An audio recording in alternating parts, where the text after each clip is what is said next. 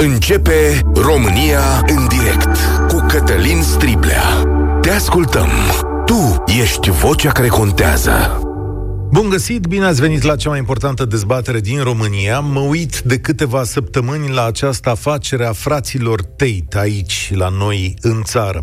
Cei doi sunt arestați încă 30 de zile la București pentru trafic de persoane și exploatarea unor femei pe videochat. Afacerea lor are încrengături pe care le bănuiesc mult mai complicate și mai adânci decât ceea ce se vede acum.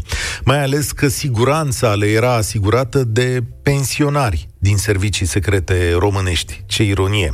Cazul Tate pare să fie expresia unei părți a lumii moderne pe care cei mai mulți dintre noi o ignorăm sau nu o avem în vedere. Celebritatea celor doi britanici s-a construit pe rețelele sociale. Și atenție, nu în România, ci la ei acasă.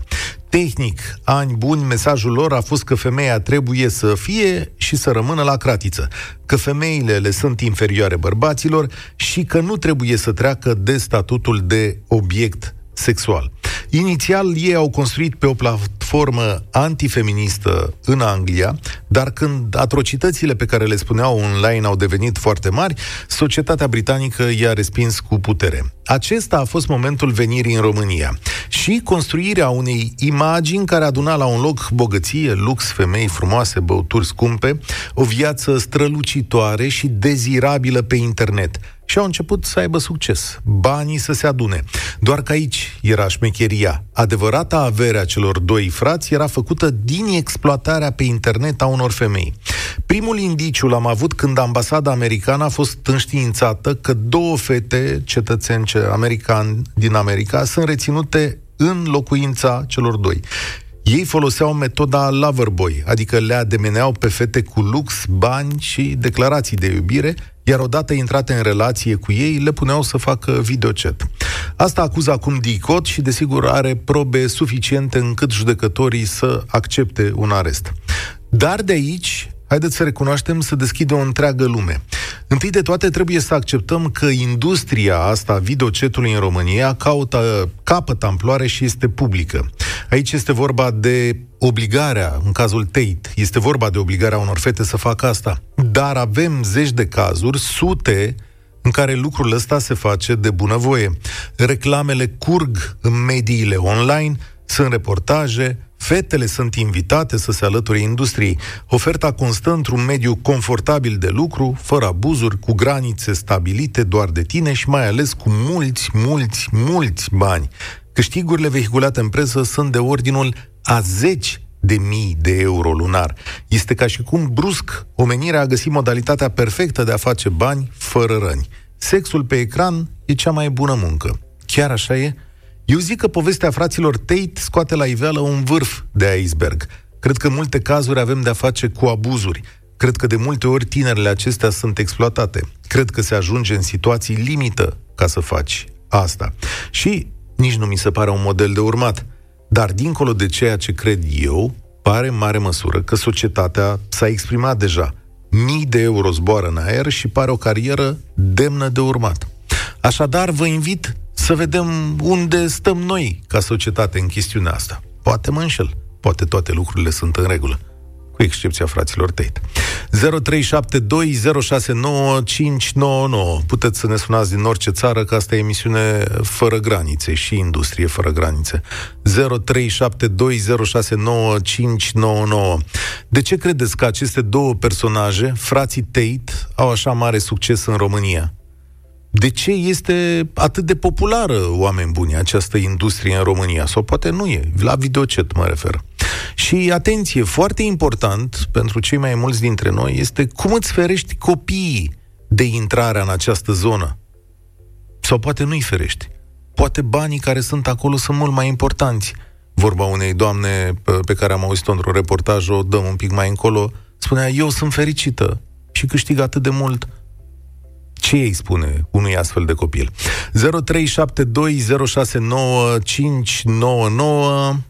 Să începem, dar. Suntem și pe YouTube și pe Facebook, vedeți cum vine vorba. Andrei, vorbești primul la România în direct. Salut, Cătălin. Salutare. am avut ocazia să lucrez la un videochat, nu ca să fac videochat, aveam grijă de calculatoarele de la sediu, ca să zic așa, și ce să zic, mie nu mi s-a părut nimic anormal, ne la locul lui. Fetele veneau la program, sincer, lucram 12-24 și cât stăteam acolo la muncă, vreau să zic că efectiv ne jucam și cărți, în timp ce ele discutau pe chat. Nu știu dacă într-o săptămână mă dădeau afară de 2 ori din cameră că trebuia să se dezbrace sau aha, altceva. Deci stai un pic să înțeleg, deci nu e doar legat de sexualitate, este ca la psiholog. Și simplu, da, erau oameni care stăteau de vorbă. Am avut o colegă care i-a venit din America 1, a dus-o, a plimbat-o, a cheltuit cu ea, nu știu, $30,000. Pe vremea aia vorbim de 2005-2006, ceva de genul. Așa. Și venea, cheltuia bani, femeia i-a zis, domne, sunt însurată, sunt măritată, am bărbat. A zis că nu-l interesează, el vrea să stea cu ea, să se plimbe, să așa mai departe. Și soțul ei ce a zis? Adică era mulțumit? Da, era cât se poate de transparent, știa despre meseria care o avea domnișoara. Am înțeles. Sigur, sunt așa un pic mirat, pentru că văd și relatări legate de sexualitate, adică foarte multe relatări. Nu neg că nu există. Nu neg că nu există și nu se întâmplă lucruri exact ca frații Tate. Dar eu mi s-a întâmplat, da, și am trecut prin chestia asta și am văzut exact ce se întâmplă. Sunt cazuri în care, da, ajung la brutalități și așa mai departe, dar aici, la ăsta și culmea, tipul avea 3 sedii. Și exact... Patronul tău, da. Da. Oamenii făceau, nu știu, undeva la $100,000-$150,000 pe 2 săptămâni. Oh. Și angajatele de acolo, cum să descurcau? Primeau tot așa undeva, cel mai puțin avea undeva la $3,000 la 2 săptămâni. $3,000 la 2 săptămâni, o sumă impresionantă. Și cum ajungi într-o afacere din asta? Asta era cel mai puțin. Erau domnișoare care atau mult mai bine și așa, care ajungeau și la 20.000 la 2 săptămâni. Da, exact. Dar cum ajungi în industria asta? Sun la ușă și vii, m-am prezentat sau cum? Bă, probabil, nu știu, se chemau între ele, se sunau printr-o cunoștință, la un moment dat erau și anunțuri, parcă prin... Sunt multe reclame. De unde deduc că e cerere mare. Dar uite, dacă spui că e bine și e ok, n-am acum, nu vreau să judec și nici să pun acercare. Nu, m-ai înțeles greșit, nu zic că e bine. Asta... Dar nici nu contez chestia asta, pentru că la urma urmei, nu știu, din punctul meu de vedere, eu văd, e un job curat, greșesc cu ceva? Am o teorie, o expun un pic mai târziu când vine vorba despre sexualitate. Nu știu ce înseamnă, adică dacă e vorba de sexualitate, nu mi se pare întru totul curat. Ți-am spus... Spune-mi altfel, am înțeles, unii așa și unii așa. Dar dacă ar fi să lucreze fiica ta în industria asta, cum ar fi?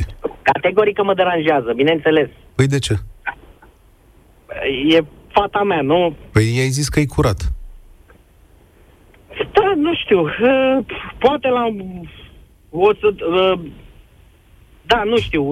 Cred că în fața faptului împlinit aș reacționa altfel. Da. Ok, mulțumesc pentru mărturia ta, e foarte importantă. Eu nu zic că e totul ca la frații Tate, deci atenție. Mie teamă însă că multe cazuri sunt ca la frații Tate. Mie teamă că sunt rețele de prostituție mutate în această zonă și mi-e teamă că sunt scăpate unele de sub control. Și atenție, aici despre soarta unor doamne s-ar putea să fie foarte bună, soarta altora s-ar putea să fie foarte proastă. Controlează cineva chestiunea asta. Mihai, salutare! Da, ce prost te aud. Legat cred că ești de frații 3. Așa, te rog. Te auzeam prost, nu știu ce s-a întâmplat. Ești pe o cască sau ești în trafic? Da.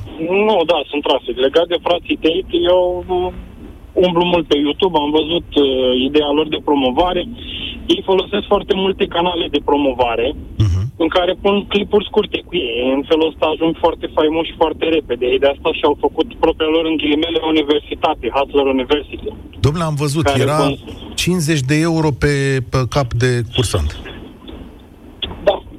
Da, exact. Și după aia ajungi să-l promovezi pe el și în funcție de vizualizările pe care le faci promovându-l pe el, banii ți se întorc. Ăsta e principiul lui cu Hustler University. În felul ăsta au ajuns foarte faimoși în România. Și nu numai în România, să fim serioși, că ei sunt faimoși peste tot. Sigur că da.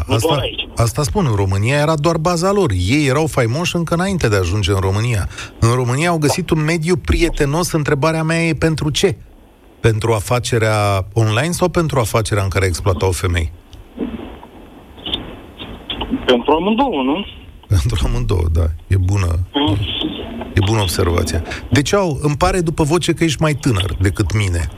Explică-mi de ce stilul ăsta de viață promovat de ei și care înseamnă mașini, bani, băutură scumpă, fete foarte frumoase, are atât de mare succes în generațiile. Dar ei n-au ajuns faimoși prin felul în care își arată bogățiile și ce au. Ei au ajuns faimoși prin felul în care vorbesc, mai ales către bărbați, în ideea de a fi masculin, de a fi, cum să zic eu, într-o lume în care generația asta woke cuprinde totul și ne feminizăm ca bărbați, nu mai putem să fim masculini, nu, femeile nu mai au nevoie de noi. Eu vă zic, nu ce se întâmplă în România, ci în partea asta de vest a Europei și în America.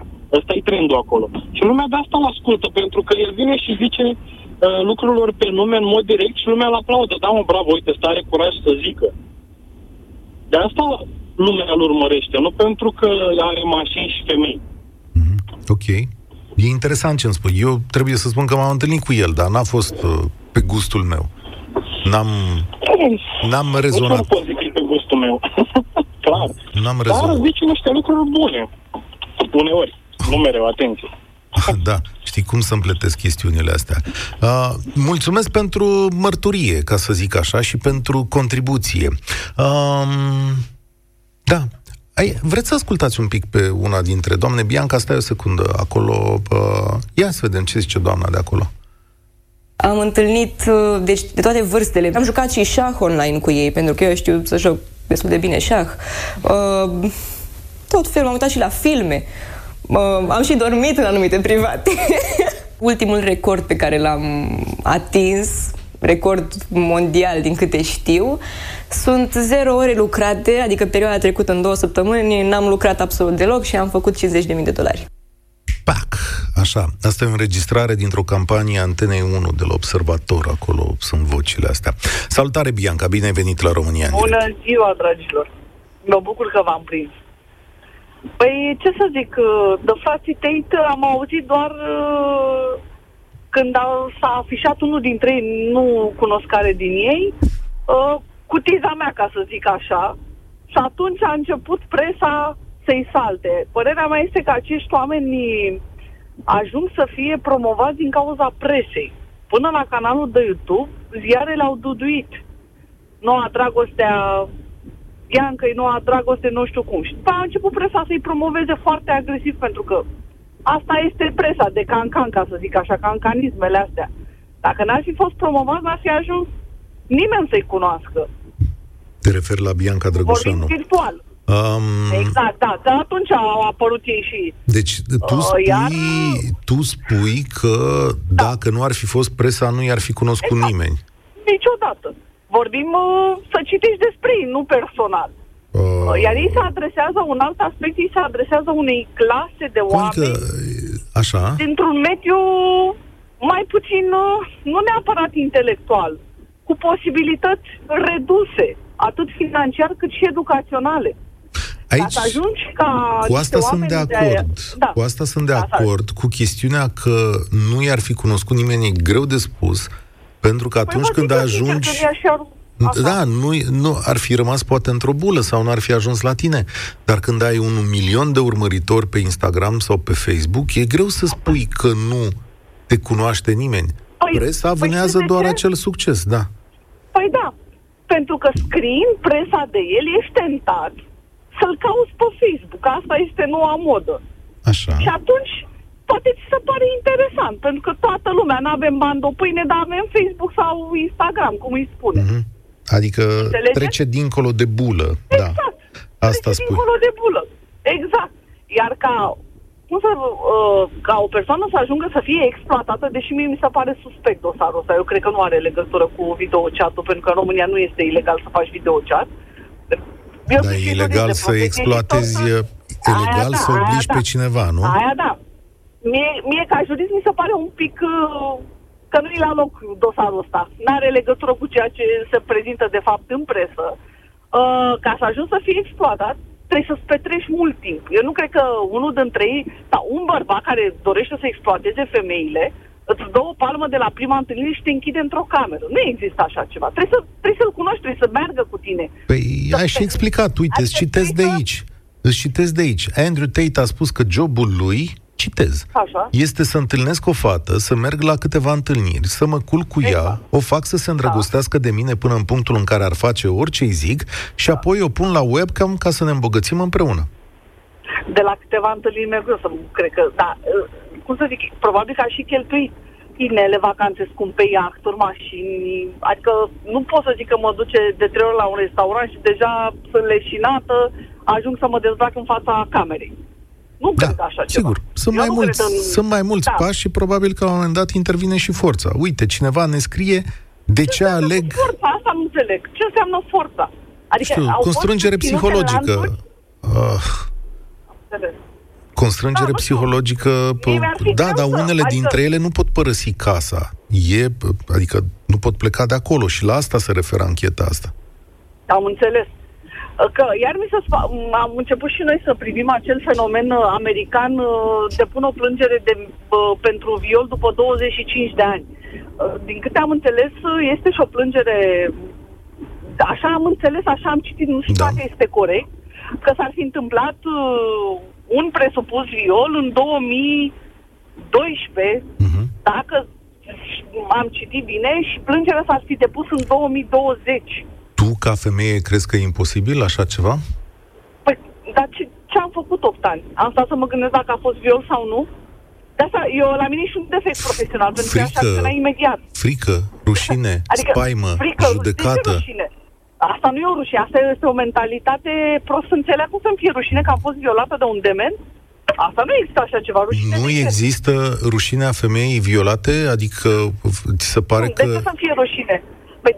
De ce mi-ar fi rușine? Pentru că n-am făcut nimic. Acel dement a poți să explici tu și în mod evident. E o atitudine rațională, dar multora dintre femei li se întâmplă, citesc și eu lucruri, am urmărit acest subiect asupra violenței. Multora dintre femei le este frică și rușine de faptul că au fost violate. Le este rușine de reacția părinților, a polițiștilor, a judecăților din jurul lor. Da, ce-ai căutat acolo? Sau vorba adică ta, ce au fost ținute cu lanțuri? Cum ar putea să mă șterge pe mine un polițist care m-am dus să depun o plângere? Pe acel polițist ar trebui să se gândească în primul rând la soția dumnealui, la mama dumnealui sau la fata dumnealui, dacă ar avea fată. Ce ar face în momentul ăla, indiferent de vârstă, i-ar veni copilul, soția sau mama și ar spune, am fost abuzată sexual, haideți să nu mai folosim viol. Deci mie mi s-ar părea, cum să vă zic, de noaptea minții, să mă judece sau să simt că se uită într-un fel la mine. Nu, tu ești acolo pus să mă ajut, nu să mă judeci. Pentru că de-aia suntem unde suntem. Și suntem cu analfabetismul funcțional la cote maxime. De ce? Pentru că nu ne place. Și asta promovăm. Nu mai promovăm altceva. Nu mai promovăm altceva, aici este problema. Și sunt supărată pe presă că nu promovăm decât când să spargi o bulă. N-aș zice presa a scris a scris despre lucrurile astea. Din presă ați aflat despre Tate, despre ce făcea. Nici m-a interesat. Există sute, zeci de reportaje, campanii. Revista Dor, din păcate desfințată, scrie de 10-12 ani de zile de violență asupra femeilor, de abuz, de toate lucrurile astea. Colegii de la Libertatea au niște campanii Este foarte ușor să le urmăresc cu o campanie. Le urmăresc cu ultima campanie acum, cu tot așa, cu un românaj de-al nostru. Da, așa, profesorul de veganism. Iată. Și acolo, exact. Aia este, mi se pare, și acolo n-au depus plângere de rușine. Da. Fraților, la 10 ani, bine, la fel, medii defavorizate, părinți, lipsă, etc. Dar fata mea are 11 ani. Trebuie... Păi n-are cum să iasă din casă fără să fie însoțită de mine. La vârsta asta nu există. Să fie undeva să nu știu. La vârsta asta, dar mai încolo lucrurile sigur se vor schimba. Mulțumesc, Bianca, pentru punctul tău de vedere. Ești tu mai curajoasă. Dar rușinea e un sentiment, de asta trebuie educație și explicație. Costi Rogozanu scria într-un editorial pentru Libertatea. Fiți atenți la următoarea frază. Costi Rogozanu e acum profesor la o școală din mediul rural, din Vrancea. Lor, oricum, le place să fie date la produs, mi-a explicat un elev de 13 ani anul trecut, mare fan Tate și el.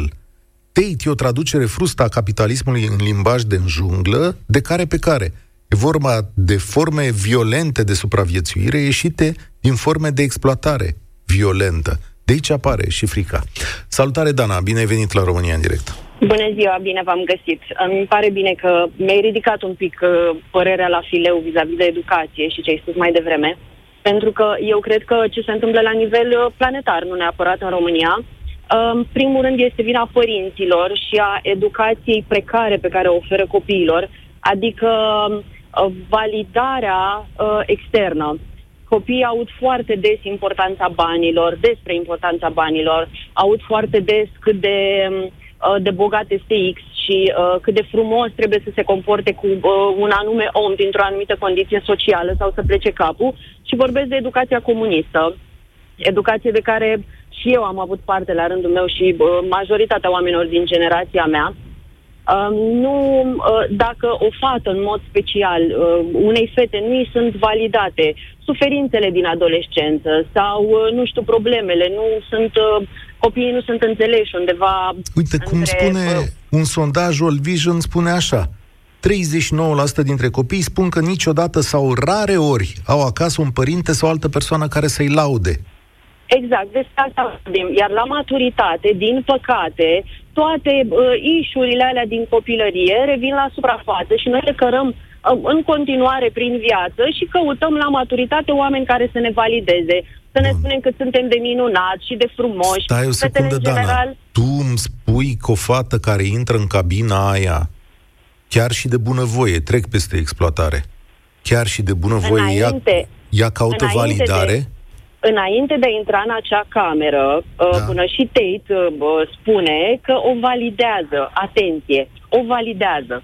Îi spune cât e de frumoasă, o duce la restaurante, o duce în vacanțe, nu știu ce face el acolo, habar n-am. Toate lucrurile astea se numesc validare. Okay. După care este și validarea prin iubirea lui, între ghilimele, iubirea de care ea nu a avut parte la momentul respectiv în copilărie, nu a avut un tată foarte prezent, poate și nici mama nu era foarte prezentă sau a avut un părinte narcisic care de asemenea i-a insuflat stilul ăsta de educație.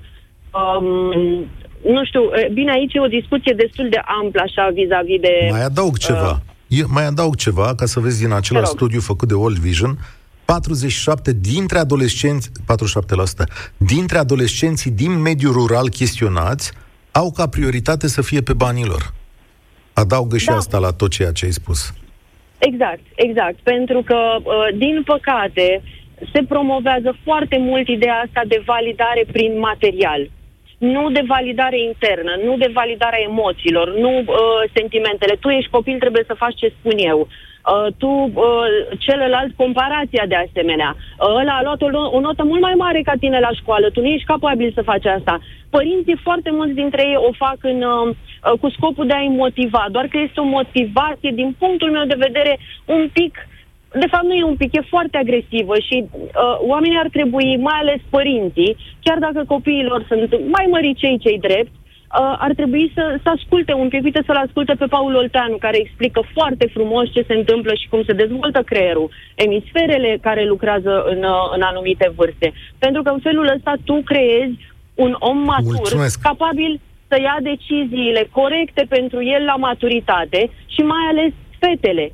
care, uite, iată, noi fetele funcționăm mult mai mult pe emoțional, voi băieții sunteți mai raționali, ceea ce e mult mai bine, dar noi luând deciziile pe emoțional, riscăm mult mai mult să ajungem în situații de genul acesta decât un băiat. Asta un băiat încerc să previn și eu astăzi. Să facă prostii de genul, nu știu, să fure sau, nu știu, lucruri mai... care nu țin neapărat de sexualitate. Dar fetele sunt foarte predispuse la asta și fetele trebuie tratate cu mult mai multă blândețe. Mulțumesc tare mult, Dana. Cea mai mare dezbatere publică din România. În direct la Europa FM cu Cătălin Striblea. Ce zicea doamna din reportajul de mai devreme despre părinți? Că avem, Mihai ne-a lăsat ceva despre părinți. Da, avem un al doilea clip din ancheta Observatorului.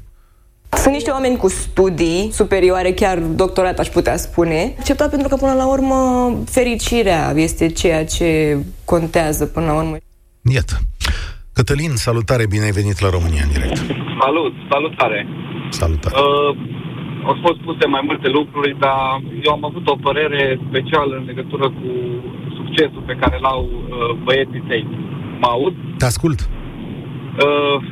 Părerea mea e că succesul ăsta e răspândit nu numai în România, ci peste tot și din cauza unui factor care ar fi cumva diluarea masculinității. Bărbații nu mai sunt bărbați, nu-și mai asumă responsabilitatea, nu știu să se poarte cu o femeie, nu-și asumă chestia asta și atunci recurg la cea mai simplă variantă, stai pe canapea, stai în față din camera ta și...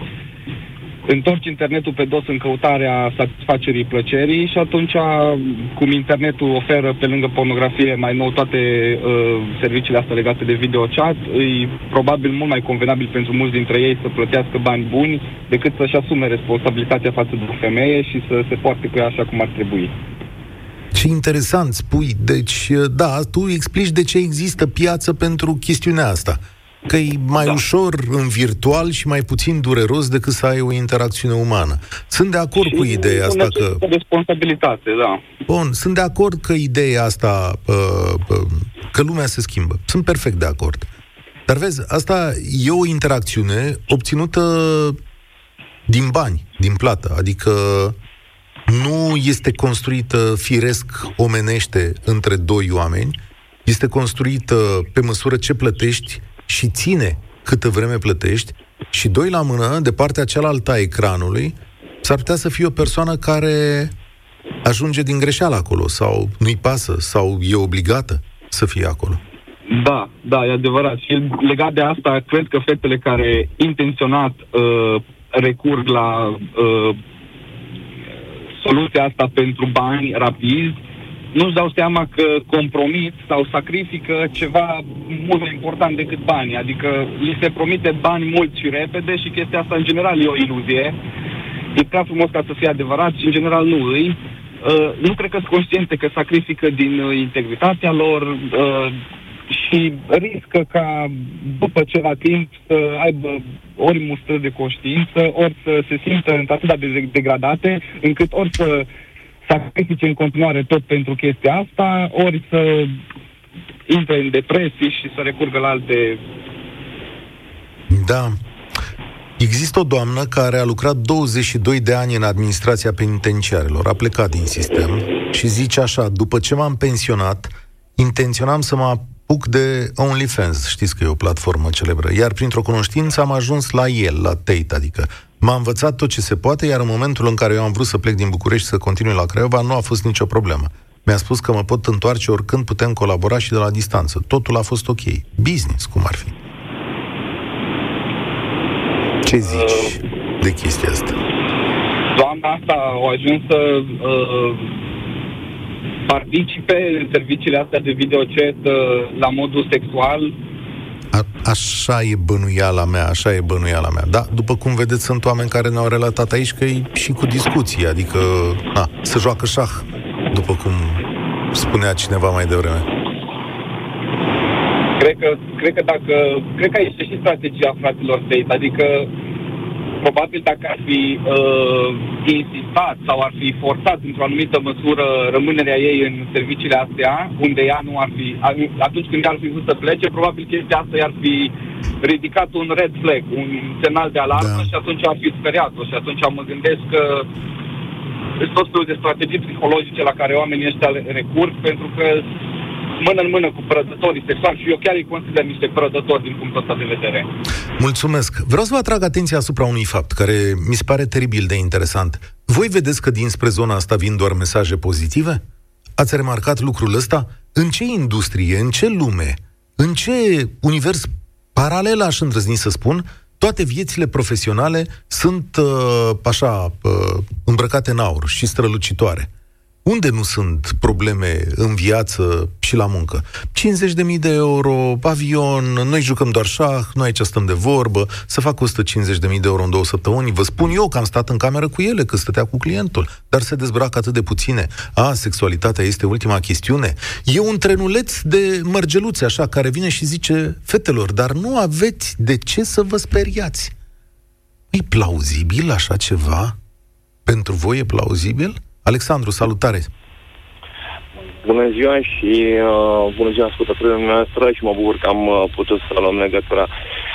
Nu știu, acum părerea mea este că în momentul de față tot ceea ce se întâmplă în această zonă de social media și de promovarea acestor lucruri care, cum să vă spun, ajung la un moment dat să creeze în societate niște falii care ușor, ușor, ele, cum să vă spun, penetrează absolut tot ceea ce înseamnă deontologie, educație și așa mai departe, ajung să fie puse la un rang foarte înalt. Și mă refer la un rang înalt de... nu știu cum să mă exprim acum, puse de către presă în mod special, pentru că ele de acolo de acolo se alimentează cel mai mult. Dacă m-am făcut înțeles. Da, înțeleg ce spui, sunt puse pe piedestal, oamenii ăștia capătă credibilitate și valoare și pentru că apar în presă, da. Sunt perfect de acord cu tine. Sigur că da. Iar de aici eu cred că pleacă absolut totul, pentru că lipsa de educație, lipsa de sfătuire, lipsa aceasta de discuție cu persoane care pot influența pozitiv, nu negativ, nu există. Deci nu există în România așa ceva. Dar aici cine? De la școală, dar familia. Familia cum? Da. Cum ar trebui? Ce ar trebui să facă familia în situația asta? Acum, din punctul meu de vedere, părinții, eu nu vreau să acuz și nu vreau să judec pe nimeni, dar aici părinții au un rol foarte important în ceea ce privește punerea unui copil pe un făgaș normal sau unui adolescent. De a explica, de a sta mult mai mult lângă el pentru a-i crea o idee a ceea ce se întâmplă și nu de a-l încuraja, sigur că da. Pentru că am văzut foarte multe lucruri. De exemplu, părinții își încurajează copiii de a-și posta anumite lucruri pe Instagram, pe Facebook și așa mai departe. Unde de acolo cred că mai este doar un pas să ajungă... Dar pot să-i spună, sunt și bani, maică, și uite câți bani sunt, adică, scuză-mă, chiar și micuța sumă de vehicula ta ești de $3.000 în 2 săptămâni, adică sunt bani care pentru foarte multe familii din România reprezintă ceva enorm. Dar ce pentru foarte multe? Pentru majoritatea românilor, dom'le, ce vorbesc eu aici? E aceea și spune, dom'le, te dezbraci, stai de vorbă cu un bărbat, ăla nu te atinge, nu se întâmplă nimic. Nu se întâmplă nimic acolo, înțelegi? Doar stai de vorbă, el e la telefon și se uită la tine. Și tu o să iei $3.000 din astea. Bate-o pe asta. Pe de o parte, pe de altă parte, un părinte, nu știu, de genul acesta, dacă află că un copilul lui face așa ceva, eu cred că nu are, adică nu cred că este foarte mișcat de lucrul ăsta, dar din contră, ori îl lasă în pace, ori nu-i spune nimic. Ori îi spune, dom'le, bine că ai făcut niște bani și nu ți s-a întâmplat nimic rău. Da, aici e o intrare și într-o zonă teribil de periculoasă. Adică,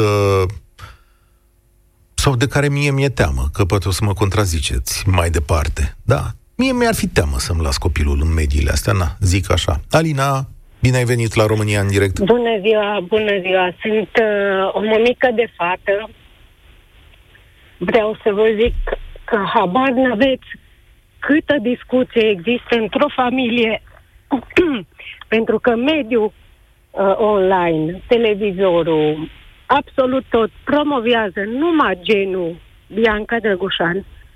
Vă pun o întrebare. Ce servici ar concura sau ce ofertă de job ar concura cu cele 10 minute în care o fi 3.000 de euro? Doamnă, eu nu știu să vă ofer așa ceva, nu știu în România ce altceva poți să faci ca să câștigi banii ăștia într-o zi. Deci toate lucrurile astea merg din cauza faptului că suntem un popor care punem foarte puțină bază pe educație. E posibil, dar eu să știți că asta e o chestie mondială, adică nu cred că doar românii fac videochat. Poate că, na, e mai... apare mult mai des. E cel mai în floare în zona noastră, în țara noastră. Serios? De unde ne sunați? Din județul Alba. Ok, și știți persoane, oameni, sunt discuții... Foarte multe, foarte multe. Nici nu vă gândiți. Într-un oraș mic, minim 10. Se cunosc, se știu. În momentul în care s-au descoperit că racolau din zonă fete, s-au mutat într-un oraș mai mare. Cum adică racolau? Că ne-a zis cineva aici că să vină așa de bunăvoie. Cum adică racolau? La un suc, la o poveste, la un restaurant. Te invit la mine acasă. Atâta de simplu, de nici nu vă puteți imagina. Nu știți câtă luptă avem noi să ne educăm copiii, mai ales mamele de fete. Dar de ce fata dumneavoastră a primit-o? Nu, este încă la vârsta. Doamne, nici nu vreau să-mi închipui, dar încep de mică. Gândiți-vă că mă gândesc să urmez cursuri ca să pot să-mi ajut copilul să evite drogurile când o fi vremea. Dar chiar vă îndemnă. Pentru că adică noi părinții nu ne educă nimeni sau nu ne spune nimeni. Suntem la o vârstă la care nu mai ieșim în oraș, nu mai mergem în cluburi, nu știm, suntem depășiți de perioada aceea. Pe noi părinții nu ne învață nimeni cum să punem problema. Da. Și încercăm să ne educăm singuri, să vedem care sunt pericolele, cum ne putem feri de ele, ce trebuie să învățăm, pe care parte trebuie să insistăm. E ușor de condamnat părinții, dar credeți-mă, nu există săptămână să nu stau de vorbă. Doamne, nu condamn pe nimeni, nu vreau să judec, întâi vreau să aflu. Am zis care e părerea mea, că nu mi-aș lăsa copilul. Sunt foarte mulți părinți care din școlile, din clasele mici începe concurența între elevi. Din clasele mici. Și asta îi îndeamnă să facă cel care nu are posibilitate materială, să ajungă și el la nivel.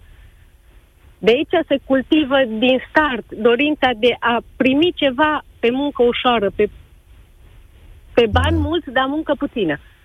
Asta e în țara noastră e top. Cum să fac să obțin foarte mulți bani, dar să depun cât mai puțin efort. Bine.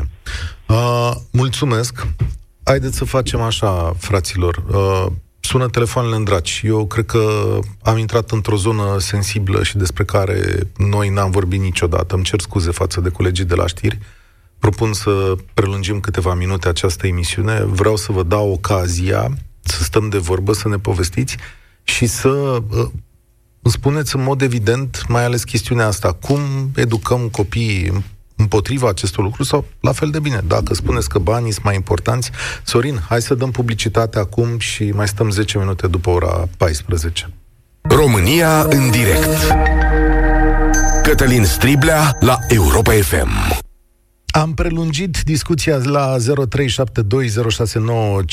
0372069599 datorită mesajelor voastre care ne îndemnau să facem acest lucru și numeroaselor telefoane. Cristina spune așa: chiar dacă se muncește puțin și se câștigă mult, nu suntem obiecte, suntem oameni cu respect și stimă de sine. Dacă femeile acceptă astfel de joburi, singure își pun noi eticheta de obiecte. Da, despre videochat pornind de la frații Tate vorbim astăzi. cineva ne întreabă dacă facem reclamă la videochat. Aș zice că e taman pe dos, pentru că până astăzi nu știu cine v-a pus întrebări relevante despre videochat în țara asta, în spațiul public. Până acum avem doar mărturii, curge lapte și miere, ceea ce mie mi se pare absolut imposibil. Nu e loc pe lumea asta unde să curgă doar lapte și miere. Irina, bine ai venit la România în direct. Bine v-am găsit. Voiam să vă spun, eu sunt psihiatru și psihoterapeut și se întâmplă ca majoritatea clientelor mele să fie tinere sub 25 de ani. De aceea intru cumva și în zona asta în care am contact cu fete, femei care au lucrat, să zic așa, dacă se poate numi muncă, în area videochatului. Ce-am găsit ca numitor comun la toate este faptul că provin dintr-un mediu disfuncțional, unde nu există niciun fel de comunicare cu părinții, unde de-a lungul timpului nu s-a manifestat niciun fel de iubire din partea acestora către ele. Și nu a existat niciodată o, să zicem, o discuție legată de principii, despre ce ar trebui să facem în viață, despre care sunt oamenii de care trebuie să ne păzim. Altfel, am observat că sunt persoane din toate categoriile sociale, adică am cliente care fac videochat atât cu educație academică, universitară, postuniversitară, dar și din medii, să zic, mai sărace. Și starea lor sau bunăstarea lor psihică, unde e? Sunt bine? Adică sunt... Nu sunt bine. Unele dintre ele nu au ajuns încă în punctul în care să facă o corelație între ceea ce li se întâmplă din punct de vedere emoțional și mediul în care se învârt. Practic la asta lucrăm. Unele dintre ele conștientizează, dar se tem să iasă din mediul acesta. Unele dintre ele... De ce se tem? Pentru că sunt amenințate, sunt urmărite de persoanele care, pentru care lucrează și atunci nu e chiar ușor să ieși din mediul acesta, mai ales că foarte multe dintre ele, cel puțin cele care nu au studii superioare, nu își găsesc neapărat ușor de muncă și nu au parte de susținerea familiei și atunci acceptă, să zic, compromisul ăsta și din punct de vedere financiar, pentru că ele nu înțeleg că au și alte soluții. Le este greu să creadă că pot să facă și altceva. De ce soluții? Că a întrebat doamna mai devreme, Irina a întrebat mai devreme o doamnă ce poate să bată o ofertă de genul acela și îți spun dintr-un interviu din Libertatea în care o astfel de fată spune: acum am ajuns să câștig 11.000 de euro pe lună. Evident, la început nu făceam atâția bani, dar acum pot spune că am încăpătat experiență. Deci, ce poate să bată o ofertă de 11.000 de euro în țara asta? Să în faci general ce? Nimic, dar asta cred că e și o strategie de marketing. Adică, cunoscându-le pe fetele astea, la sume dintre astea nu se ajunge chiar așa de ușor. Adică nu cred că chiar e așa o avalanșă de bani care vine peste ele. Au bănuți să, nu știu, își plătească niște cărți la facultate, să-și cumpere niște haine, poate să-și ia un parfum mai bun, dar nici de cum, sau cel puțin din cele pe care le-am cunoscut eu, nu au din asta. Care ar putea fi urmarea unei astfel de meserii practicată pe termen lung? Urmarea este clar, sunt probleme de personalitate, depresie, anxietate, stigma socială, urmări sunt de tot felul și e foarte greu de abordat, să zic. Da. Mulțumesc tare mult. Foarte importante mărturiile voastre. Îmi pare bine că sunați oameni din atât de multe zone ale țării și din atât de multe zone profesionale. Avem tot dreptul ca societate să ne îndreptăm, să vorbim despre lucrurile astea. Pentru că nu cred că toate funcționează perfect, da? Nu cred că e chiar atât de bine și cred că ne abandonăm o parte din semeni. Și mai e un lucru. Valoarea esențială a unei societăți, oricum ai da-o, nu poate fi doar banul. Banii sunt importanți în viețile noastre ale tuturor și dorim. Dar undeva trebuie să știm să tragem limite sau Ce ați vrea să fim aici? Cam ce fel de țară ați vrea să fim receptați așa? Nu? Ce fel de societate? Cum avem noi impresia despre Thailanda, că e numai partea aceea cu trupuri de vânzare? Poate și România poate să fie foarte ușor așa. Ce mă miră foarte tare uneori este cum se mulează domnul ăsta pe credința poporului român. Că ne iau ăștia la sondaje în momentul în care zici suntem cei mai mari credincioși. O fi, facem cruce și mergem la videochat? Mă întreb. Maria, salutare, bine ai venit! Bună ziua! M-auziți? Te ascultăm, Maria. Sunt un pic și în trafic, am și emoții, așa că să-mi cer scuze dacă îmi tremură vocea. Eu aș vrea să adaug... Am 38 de ani, căsătorită, un băiat, de profesie juristă. Nu am avut contact deloc cu acest domeniu, dar părerea mea este că trebuie puse bazele educației, principii scrise. Eu mi-aduc aminte când eram copilă, mama de tata nu prea am fost apropiată, să zic așa. Cred că mi-a și lipsit așa un pic dragostea lui, să zic. Am căutat un soț care să mă iubească, să-mi dea atenție și exact cum mai zicea o doamnă înainte care a intrat în direct, noi femeile, da, suntem foarte mult emoțional. Și, nu știu, trebuie date principiile de acasă. Exact, mama asta m-a învățat, nu te urci în mașini străine, nu pleci cu un băiat care nu simți că tu nu-l iubești și că el nu te iubește, nu te lași amăgită și în principiu să înveți că eu te țin în facultate din funcție de muncitoare, mama, și am terminat facultatea și vreau să vă spun că nu am avut bani de prima dată. Am lucrat după bacalaureat, m-am angajat și am avut și salar foarte, foarte mic. Și nu m-a tentat niciodată, adică să câștig bani atât de ușor, încât să mă duc cu orice băiat. Ai ocazia să iei 11.000 de euro. Cred că i-aș refuza. Pentru asta, pentru că am de acasă principiile bine stabilite. Și cred că în zilele noastre și tineretul din ziua de astăzi, exact cum au mai spus și ceilalți care au intrat înainte, își doresc să câștige deodată bani mulți. Nu acceptă să vină să muncească pentru un salar minim. Nu chiar minim pe economie, dar un salar mediu. Toți vor mașini, toți vor post de director, toți vor excursii scumpe în afară, pentru că dacă exact nu ești validat, dacă nu mergi în afară, cum n-ai ieșit din România niciodată la vârsta ta, am ajuns să punem preț prea mult pe lucrurile exterioare și nu mai punem preț pe suflet, nu mai punem preț pe sentimente. Și tineretul din ziua de astăzi se lasă dus de val exact de acestea. De ce e în jurul nostru? Am impresia... Mulțumesc tare mult, Maria, spor la treabă și să-ți crești frumos copiii. Am impresia că lipsește în aceste zile o judecată de tip moral asupra acestei chestiuni. Sau că ea dispare când se cântărește toată povestea asta. Începând de la Tate până la doamnele care, sau domnii care lucrează, că înțeleg că avem și bărbați în industria asta. Există o acceptabilitate din ce în ce mai mare, care, uite, există și în zona pariurilor în România. Ai o casă de pariuri la 2 pași și o sală de jocuri la următoarea ușă, după care probabil un studio de videochat, nu? Și toate astea devin acceptabile. De ce? Păi, uite, mă, nu vezi câți bani fac? Așa se construiesc societățile? După care o să vă mirați că pe aici nu merg lucrurile bine. Bă, aia nu merge bine. Azi că merge videochat-ul, că e antreprenoriat. Emanuel, salutare! Salut, Cătălin, mă bucur că am putut să intru în legătură directă. Am 2 povești. Te rog. Scurte. Un foarte bun prieten de-al meu a fost afară, plecat câțiva ani, s-a întors în România de 6 ani de zile, face OnlyFans împreună cu soția lui. Ok.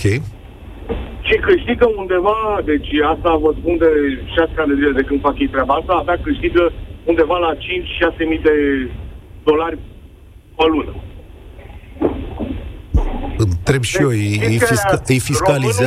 îi fiscalizează că are pe aici, domnul Cheioș. Am înțeles că li se oprește direct în momentul când se fac abonamentele. Pe platformă, da, ok, bun. În fine, da. Ok. Și... Dar asta e un caz fericit. Am alt caz, o amică, nu pot să zic chiar prietenă, că nu suntem chiar așa foarte apropiați, de la 18 ani face videocea. A zis că acum ascult, am ascultat-o cu atenție, dar nu știu cât e adevărat și cât fals. Dar într-adevăr, cum am mai spus o doamnă sau o domnișoară, nu fac neapărat ceva de natură sexuală în momentul când fac videocea. Adică se văd, ea e îmbrăcată mai sumar, într-adevăr, nu neapărat la costum, taior și alte alea, dar nu trebuie neapărat să facă ceva cu tentă sexuală. Sunt foarte multe persoane în lumea asta, nu numai români. Sunt englezi, a zis, care clienți care sunt de prin țările arabe. Dar de ce ai zis că e... Vor să stea de vorbă cu altcineva.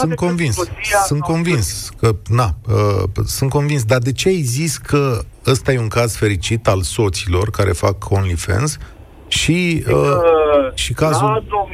La domnișoara a fost internată de 3 ori pentru o depresie severă, fiindcă lumea, societatea, după ce s-a aflat că face așa ceva, au stigmatizat-o și i s-a spus că este curvă, scuzați, prostituată. Dar nu are nicio legătură o meserie cu alta. N-are nicio legătură. Există videochat. Chiar întreabă cineva, uite, chiar întreabă, avem acest mesaj în față.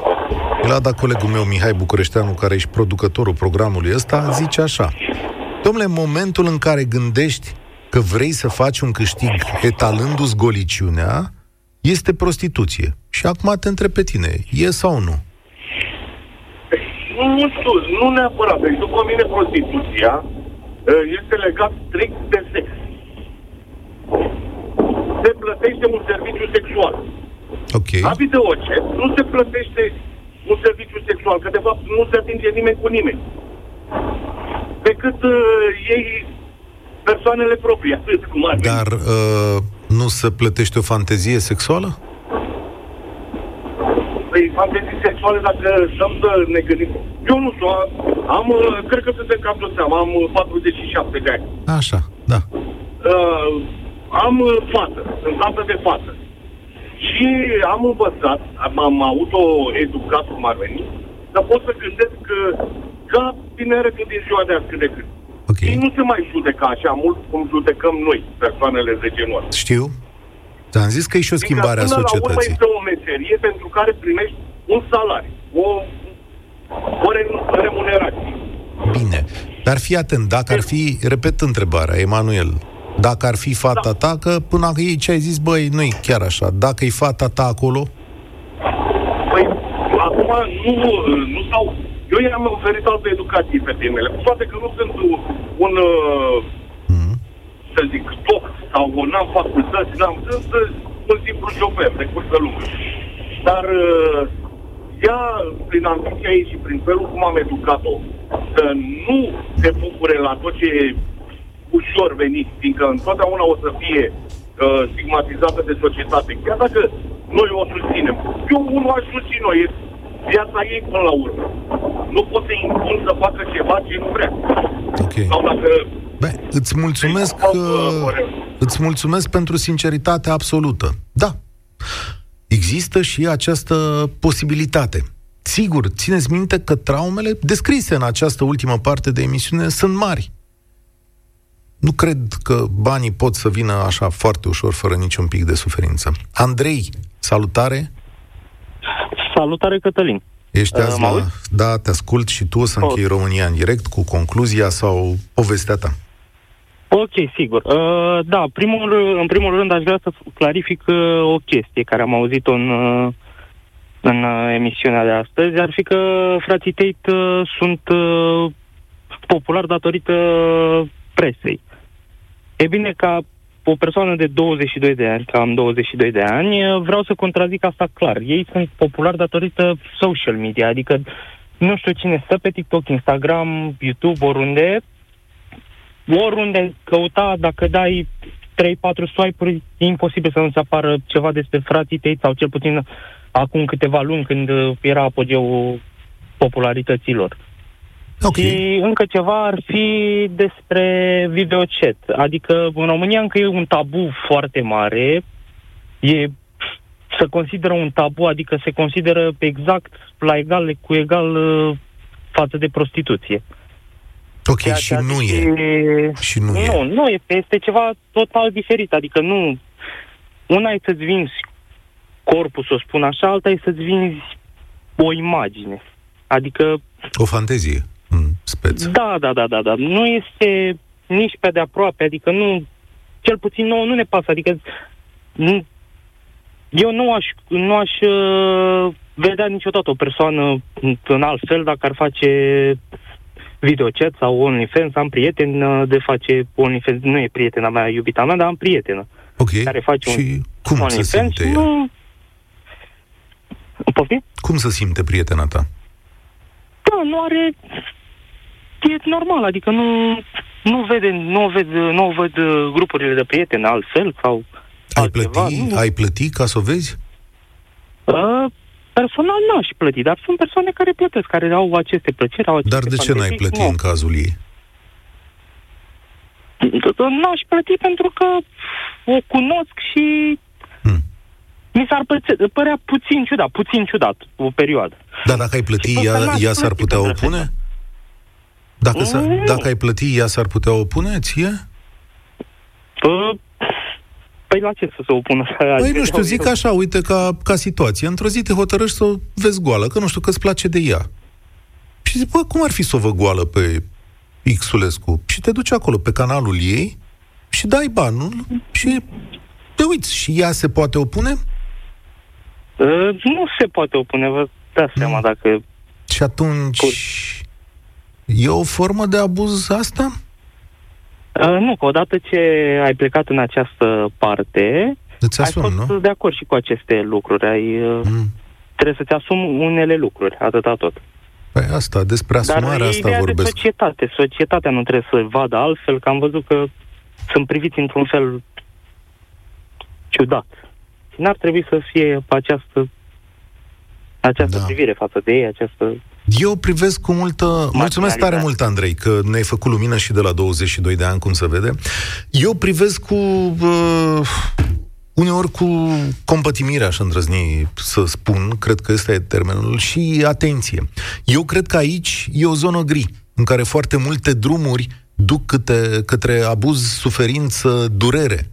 Cred că aceste drumuri, dacă nu știi să le alegi foarte bine, s-ar putea să aducă mult mai multe proaste decât banii aceia, sau în niciun caz banii aceia să compenseze. Nu cred în miracole și în avuțiri rapide. Și mai cred uneori că e nevoie de un pic mai multă fibră socială și morală, dacă vreți, în chestiunea asta. Știu că taburile se vor schimba de-a lungul anilor ce îi vom trăi, dar e greu să cred că vom privi cu relaxare fiecare dintre noi, părinți, la modul în care copiii noștri se dezbracă sau nu, stau de vorbă sau nu, sau fac bani sau nu, prin intermediul unui ecran, cu niște străini îndepărtați. Vă mulțumesc tare mult pentru modul în care ați participat la această ediție de România în direct. Nu știu dacă am apucat să zic zilele astea. Faceți cea mai ascultată emisiune de radio din România la această oră, pe toate planurile și în toate zonele. Și asta mi se pare extraordinar. Eu sunt Cătălin Striblea și vă spun spor la treabă. Participă și tu, România în direct, de luni până vineri, de la ora 13:15.